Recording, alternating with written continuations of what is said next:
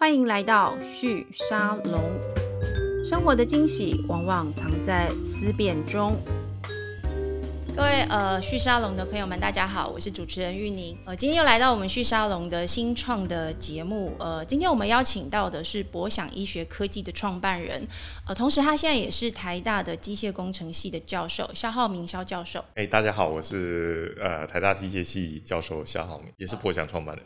对，教授其实还不太习惯用一个商业的创办者、一个公司的创办者的角色面对这个镜头。虽然其实公司，呃，其实团队其实成立蛮长时间，二零一四年的时候成立，然后公司事实上是在去年的时候也设立呃博享医学科技的这个公司。我呃，我先跟大家简单介绍一下博享在做什么。博享在做的是一个。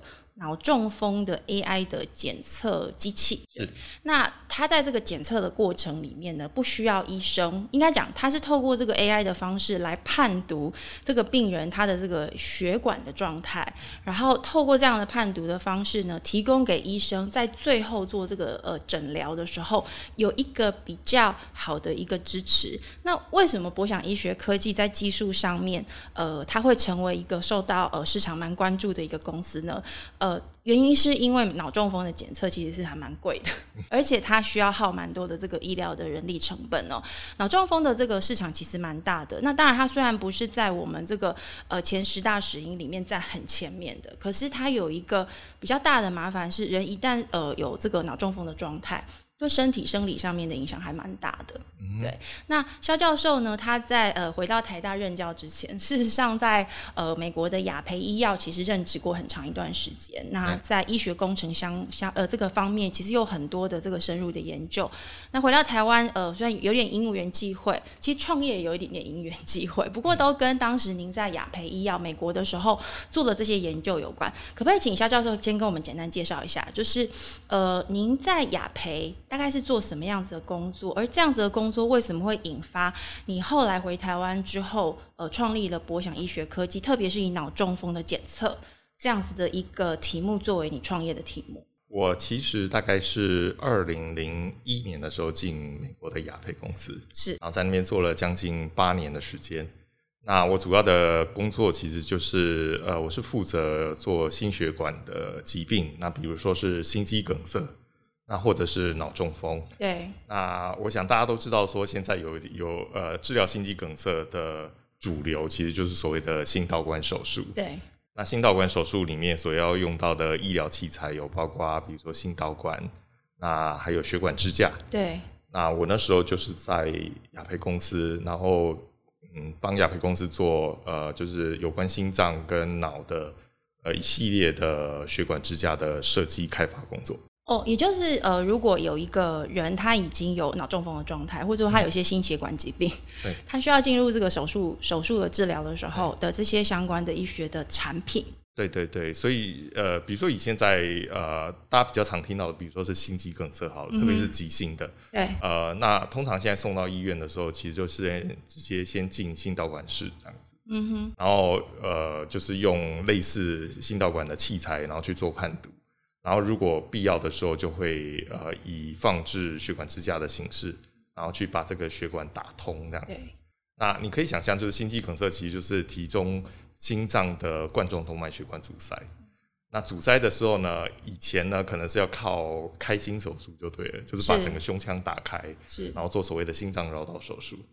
那现在因为新的科技的诞生，这个心导管手术大概是二三十年前开始的。对，它它不是一个太新的一个技术，也就是说，其实接受这个手术的病人其实蛮多的。哦，很多很多很多。现在全世界每一年大概有几百万人接受心导管手术，嗯，而且它现在已经大概是取代了呃，就是传统的心脏绕道手术。所以现在除非就是血管塞很严重的才会去做心脏绕道手术。是。那如果是说没有那么严重，或者是比较哈、哦、比较。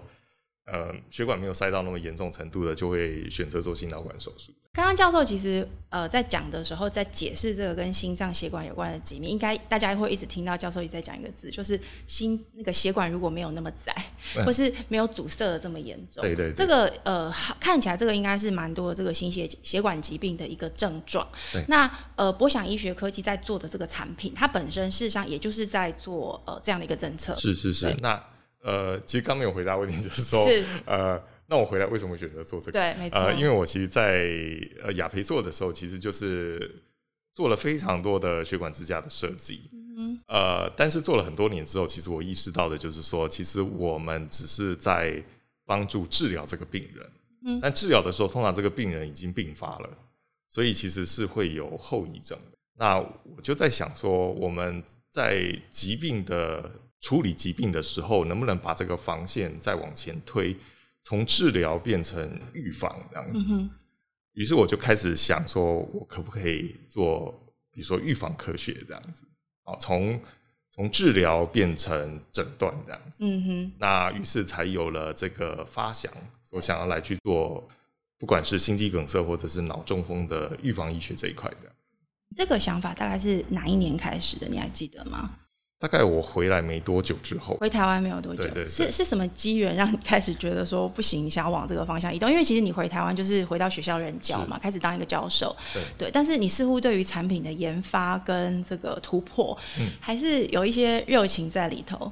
对对对，其实我回到台大一开始也是做，比如说偏治疗的心心心导管手术的相关的医疗器材啦。嗯哼。啊、嗯，只是做了一阵子之后，我就发觉说，呃，其实固然台湾的这块市场很大，对，但是呃，台湾现在每一年大概有两三万人吧接受心导管手术这样子，呃，但是目前台湾并没有这个产业的支撑，那原因可能我觉得是就是它背后的这些投资吧，呃，成本可能比较高这样子，嗯，哎，那所以我我想做一个，首先可以做预防医学。好，把这个防线往前拉。第二个是这个诊测可能也比起治疗要来的轻薄短小一点，是是，所以它可能涉及到的投资的资金就不会那么的庞大，这样子。呃，我帮大家补充一下，就如在呃没有现在这个技术之前，我们一般现在到医院里面去做这个心血管的检测，大约就我的了解，好像它的基本费用就是两千到三千块台币以上起跳，而且在这个过程里面要有医生，要有检测人员，还要有一个非常庞大的一个机器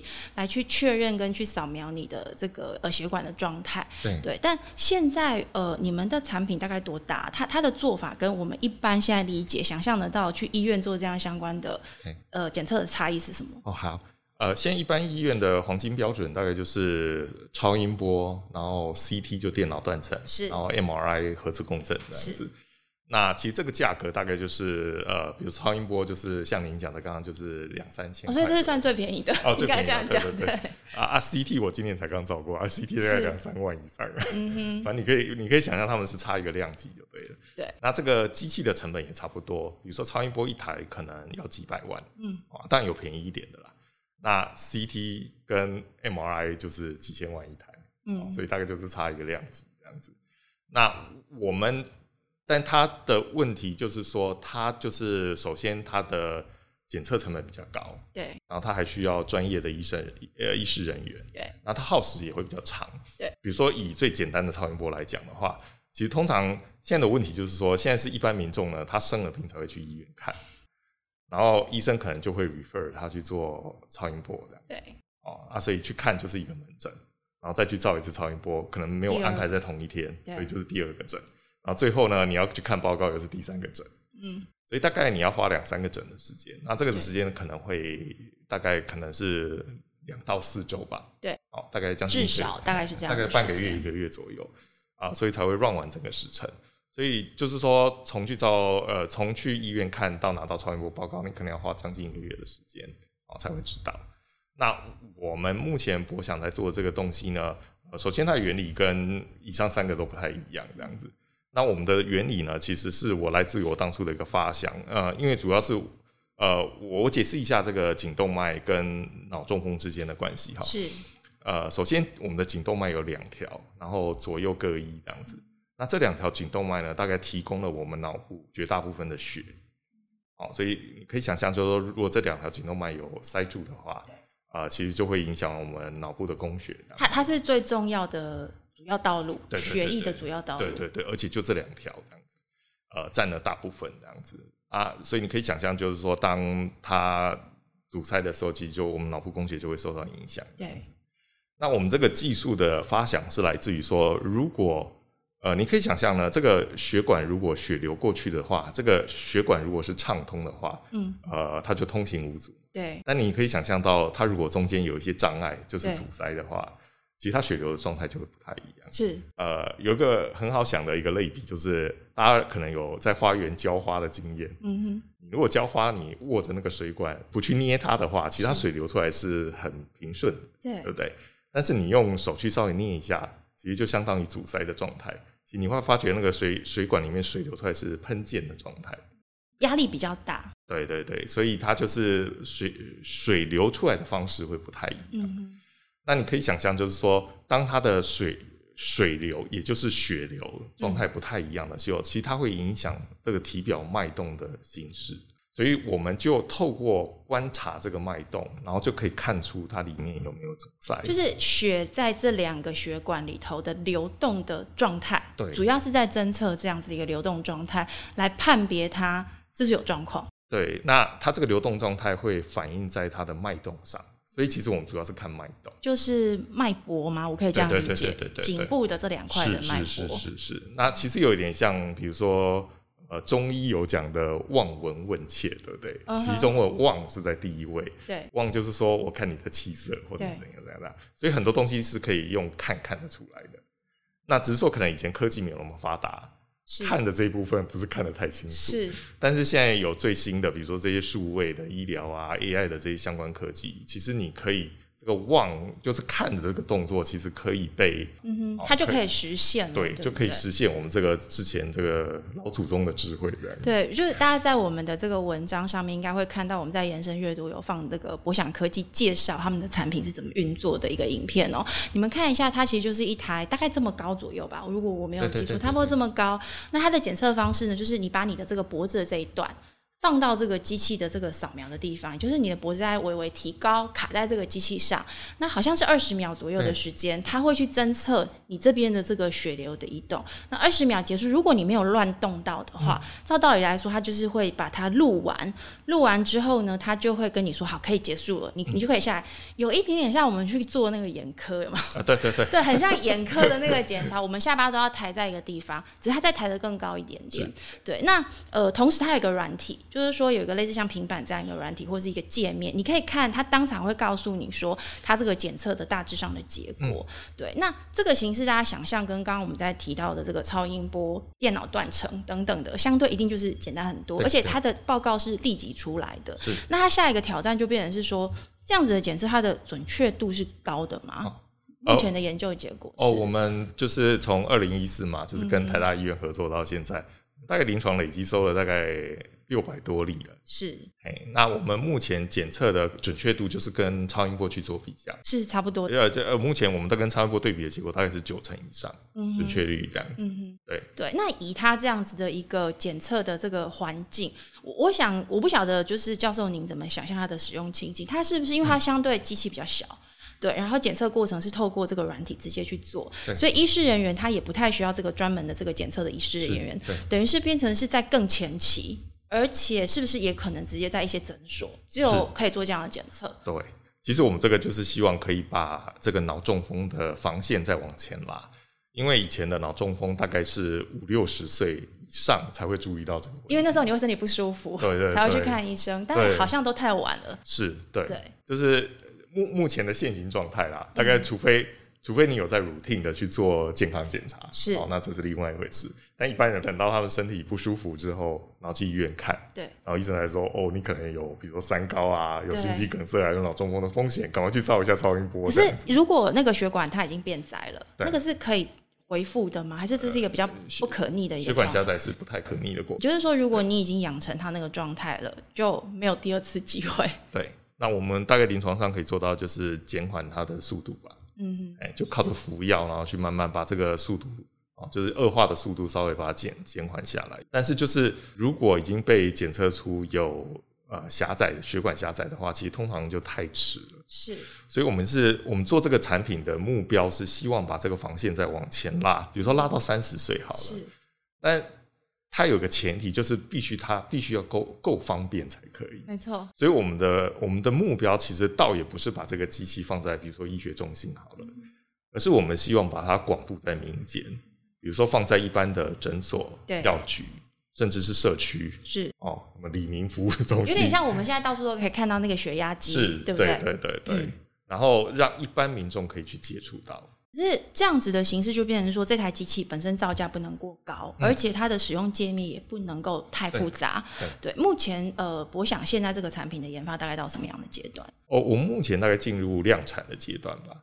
对对对，然后至于呃。这个产产品的简易程度好了，其实我们是希望做到一件就可以，就有点像我们现在去医院量血压，它也是血压跟心跳，它也是按下去一键自动报告就出来了。没错，所以为了要配合一般民众的使用程度，呃，我们大概界面已经做到，在除了前面你要填一些基本资料，那个应该不算个人的资料，对，因为必须要填一本，呃，必须要填基本资料，你才有办法去看到报告了。嗯哼，好，所以前面那个资料可能要填一下，就填你的名字啊，然后。手机啊，大概是这些 information，呃，但是除了那个之外，真的就是一键，嗯哼，哎，所以他呃填完那些资料之后，荧幕会进入那个录制的状态，所以你其实就是去按那个录制就可以了。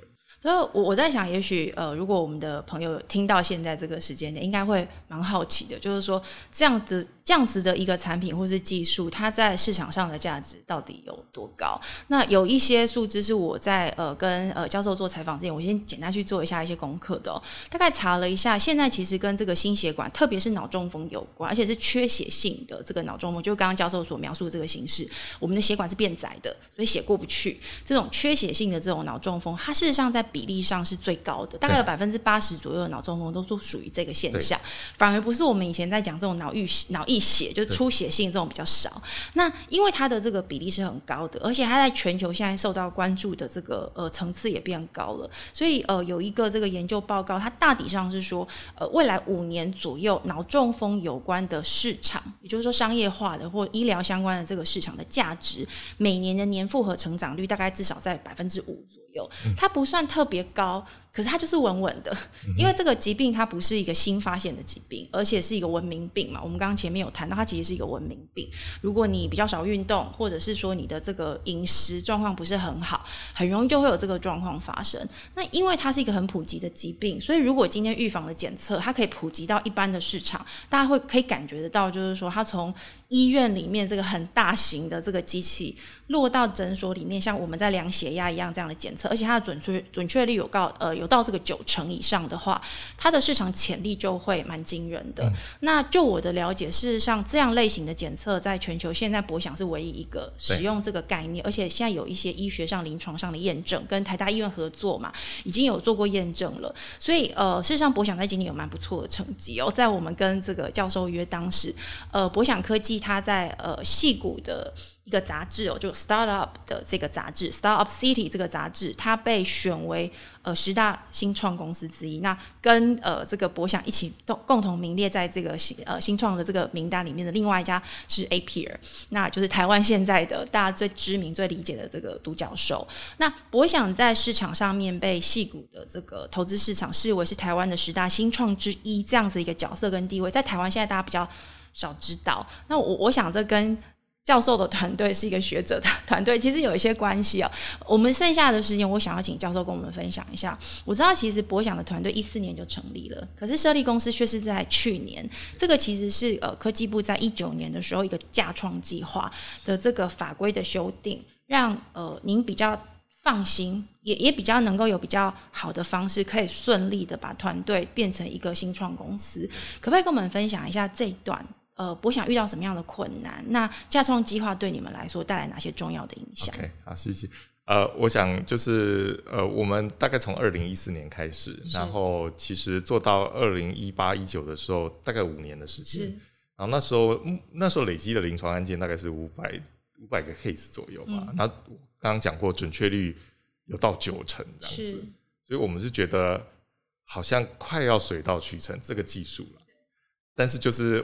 万事俱备，只欠东风这样子。对，那刚好很很很幸运的，就是在二零一九年的时候，我们遇到东风这样子。嗯、那很谢谢，就是科技部呃前部长陈良基部长，然后他那时候就有促成了这个所谓的架创计划。嗯、那这个架创计划呢，就是为了鼓励呃各大学的这些教授能够出来创业这样子。勇于创业就对了。那之前倒也不是说教授不敢出来创业啦，而是因为有很多相关的法令呢，规定门槛比较高。对，其实就是会不利于就是从学术圈创业就对了。那谢谢陈部长，就是透过这个架创计划，其实排除了非常多的障碍，这样子。嗯哼。所以我目前创业的门槛，呃，就是困难度啦，要比当年没有架创的时候要来的。呃，就是少很多，嗯哼，就比较容易出来创业了。对，但是当然还是有，还是有一些限制啊。是，哎，但是就是限制没有像以前那么多这样子。那我觉得。我觉得陈部长的这个这个这个施政，就是真的让我们哦，就是促进我们这个学术圈的这个蓬勃发展吧。对，应该是说让学术圈的某一些创新的研究，它的商用化价值有了一个出口。对对对，但而而且我也觉得这是台湾未来的希望所在吧。嗯，因为因为台湾的产业通常。比较少去做 R N D 这一块了，对，呃，就除了当然除了这些台积电、电子五哥他们是有的，是，但是一般的传产其实是比较少，因为研发的资本投入其实相对比较高，而且它的回收不明，对对对，所以其实我觉得政府如果可以有效的去串联。学术圈跟产业界的一些连结的话，其实我们可以把学术圈的这些研发的能量，其实可以用在呃产业界。刚刚教授在解释的这个关于学校学术圈它走向创业这件事情，其实在美国不止在台湾哦，在美国这样的例子也特别多。美国跟以色列，我们看到近期很多的新创公司，它的整个团队从特别是跟这种比如说 AI 等等相关领域的技术，有些的确是在学校里面长出来，像美国的 Stanford 大学，我们都知道那边。是新创的这个摇篮哦，然后很多的教授他所培养出来的学生，后来都成为在西谷甚至全球非常有影响力的创业者。那台台湾过去在法规上面比较多的这个限制。就是说，教授他出来创业，可能有身份转换上面的一些要求。再来就是，比如说我们刚刚谈到这个呃这个股份的变化，教授如果要从技术股的方式加入一个新创，因为毕竟技术是来自于呃老师们的研发嘛。那如果你在拿技术股的时候，在这个计划之前，事实上你是还没有拿到任何的价值，你就必须要缴税的，因为技术股本身要整呃要课税。那过去这几年，其实政府在相关的这个制度的松绑上面，我们看到一些很好的成果。那博想就是在这个领域上面。呃，一个很好的案例哦，老师们、教授，您其实就是因为这个方式而呃决定。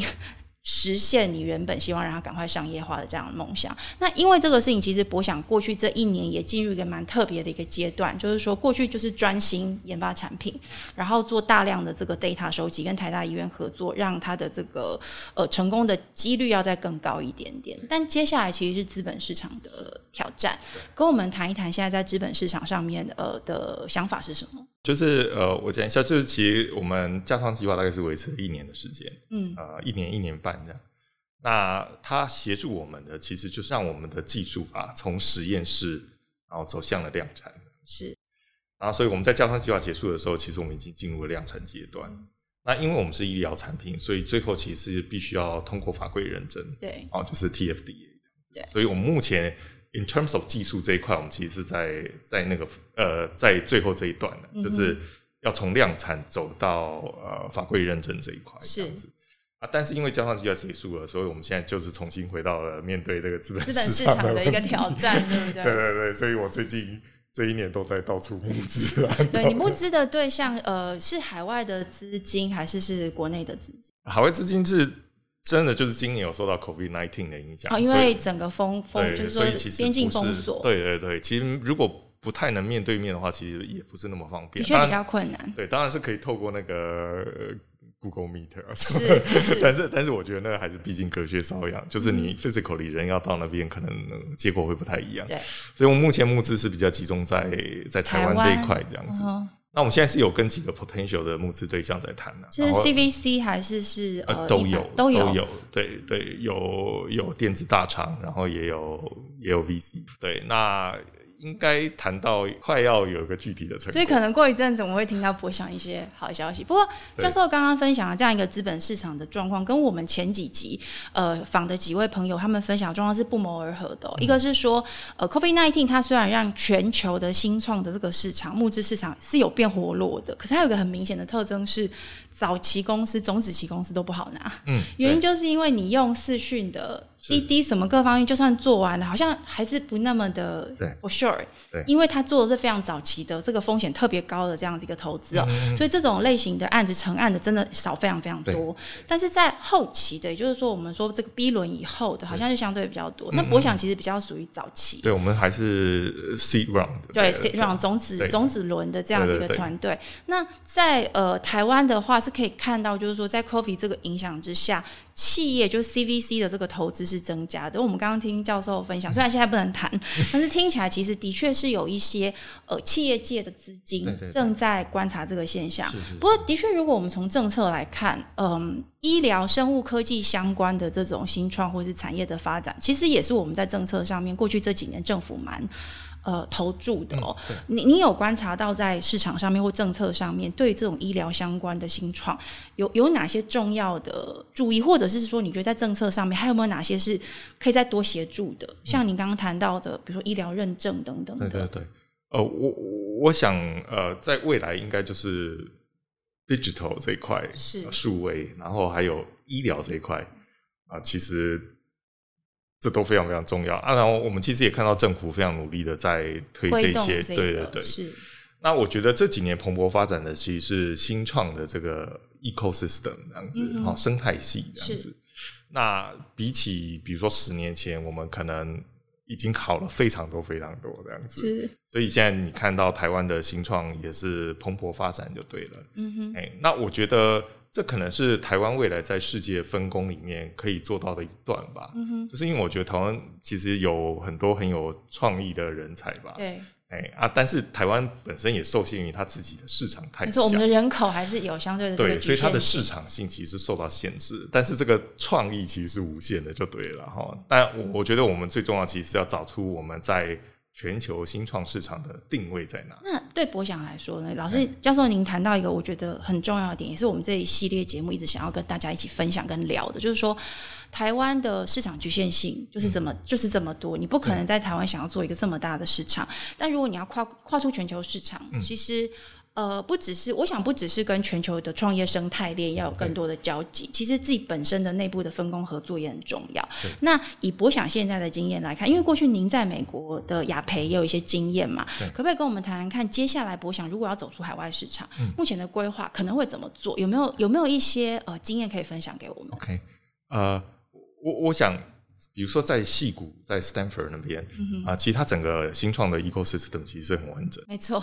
对，那我们台湾如果试图要 copy 他们，其实好像也不太可行，那因为我们就是没那么。整个环境其实，而且脉络也不一样。对对，但您刚刚提到的也非常对，就是说，其实我们因为台湾市场有限，所以其实我们 eventually 这些新创市场都要走向国际才有办法 survive。对。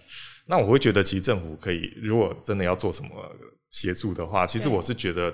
把一个新创公司从台湾带向国际，嗯，这个中间那个那个链接，对，其实我觉得这个是非常重要的，因为你如果要靠这些小公司、新创公司去自己去单打独斗，去找 connection 的话，困难度是比较高的，其实很很很困难度是很高的。嗯。那如果可以透过一些，比如说政府的一些安排或者是帮忙，那其实可以去。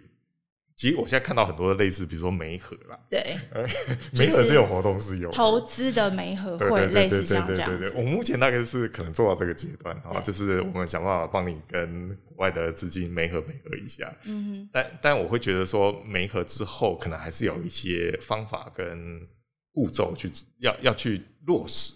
是，嘿嘿，就是。除了梅核之外，我觉得后面那个落实的动作非常非常重要。所以，比如说以博翔为例好了，就是接下来，因为现在在呃募资嘛，那接下来募资成功，我相信接下来就是要做市场的这个呃开拓了。对对对。如果以市场开拓的话。除了台湾市场之外，你们第一个海外市场目标会是美国？哦，一定是美国。怎么说？对对对，哦，因为我们这个东西其实，呃，刚刚经过您的描述，其实大家会发现说，其实它应该是还蛮适合，比如说像大陆性国家的，是大陆性国家，比如说像美国、像中国大陆，或者是像欧洲这种，啊，他们有个特点，就是他们的，比如说医疗资源没有那么的普及。他他没有办法密集度这么高，对对，所以比如说我在美国二十年好了，每次我如果真的要去医学中心的话，其实要开车开很久，嗯哼，就是要开很久你才会到。所以其实加医诊所是这种呃大陆型的市场很重要的一个基础点。对，对，对，所以他们通常是靠那种很 local 的那种有家医科哦啊，或者是现在有很多他们比较现在开始新兴的，比如说他们有很多的呃台湾叫药妆店吧，是哦，他们是叫比如说 Walgreen 对 CVS 哦，就是这些连锁的药妆店啊，他们美国大概呃 Walgreen 跟 CVS 大概各一万家左右哦，那他们现在也有在做，就是你走进 Walgreen 其实通常是跟他们。拿药就对了。对哦，他除了卖 grocery 就是卖零售，然后另外是处方药、欸、用药这样、欸。另外一个是对，是就是你去加一，然后拿到那个处方之后，然后你去那个 Walgreens 或 CVS 跟他拿药。对、哦，这是美国现在的制度。是，但你你会发觉说这几年他有个倾向，就是他那个拿药的地方，其实他已经会开一个小小的检测中心。嗯哼，就是有一点，他们叫 mini hub，那它里面就会摆一些小型的呃一些检测的机台，然后去做一些基本的检测这样子。哎那呃，我我会认为我们博想的这个产品其实就很适合用在这个地方。对，因为而且我印象中它的这个运作模式，你好像也可以自己操作。如果他这个知道，而且老师说也不太需要选，就是靠上去，对对，按下去，这个资料就出来了嘛。对对，对，那剩下就会变成是说，这个资料它一旦完成这个检测之后，因为它会说。呃，放上去云端，云端运算之后再抛到这个地端来，让我们看到结果。但是因为如果他这个资料是会放上云端的，意思就是说，他如果这个资料可以喂到一些相关的这个医疗院所，他就不只是你个人，因为我们一般还是看不太懂这些东西嘛，我们只能上上面告诉我们红字，对，因为每次健康讲完一堆红字讲，我看到红红，我可能会觉得可能有问题，但是他是不是有多大的问题？他下一步要做什么？其实还是需要医疗院所这边的一些呃建议。是。对，所以呃，我我想对博想来说，之后下一步如果要在市场上有更多的这个发展，这一端也就是说跟医疗原本的这个医疗系统或市场的这个连接，也会是一个很重要的一块。那当然是对，所以您刚刚问我说，其实要怎么跨进美国市场？对，其实我我我觉得，其实卖任何产品都是这样，其实到最后是 channel 的问题。嗯哼，就是你那个通路的问题，其实一定要先找好的。对。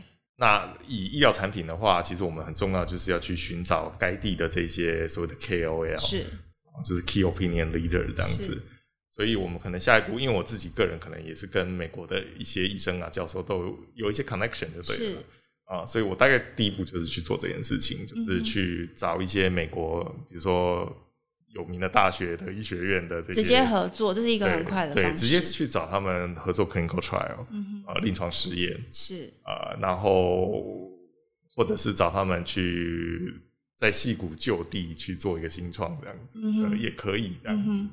哎，嗯，那可能这个 top down 会是一个比较容易打入他们市场的一个方式，就是透过这些 KOL 的影响力，对。呃，然后去去找到适当的 channel，然后去做这些事情。是刚刚呃教授的分享，其实我觉得蛮务实的。其实就是在想，你对着那个市场，你能够做的每一个步骤，哪一个是比较有效的，就往那个方向移动。对，那呃上一次我们在访谈这个这个台湾的这个新创资本市场变化的时候，又有提到一个事情是，台湾其实已经有蛮多公司是已经在做海外市场的。像 CVC，就是大家会认为说这些大厂们可能也有很多这个海外的连接。那我们大家都预期说，接下来的五到十年左右，我们会看到呃这个世代的新的这些新创公司，特别比如像博想呃教授这样子的一个团队，他在透过他自己的路径往海外市场发展的时候，如果能够跟这个。一样来自台湾的这些团队有更多的这个横向连接跟认识，他可能就可以交换更多的资源。嗯、那像刚刚教授说的方式也是类似的，等于是把过去您在雅培的这个经验跟在美国的这个医疗网络也先把它建立起来。对对，因为 Top Down 可能是呃以这个行业来说最快、相对比较快的一个一个方式。那呃今天很谢谢这个教授来到我们节目，用很短的时间跟我们分享博想。科技、医学科技正在做的事情，那我们刚刚也很高兴听到，就是说接下来在资本市场 会有一些进展。那一旦有了这个进展之后，我们可能就会看到它在市场上有一些新的可能性。这会是我们我们在讲说新创，每一年我们都在关心它的这个生命历程怎么样子的变化。我们希望之后还有机会，很快的就可以邀请到呃肖教授来到我们的节目来跟我们分享这个呃脑中风相关的这样一个检测技术跟它的发展的下一步会怎么样发展。好，那就谢谢今天教授来到我们的节目。好，谢谢主持人，然后谢谢各位听众，谢谢，谢谢，拜拜，拜拜。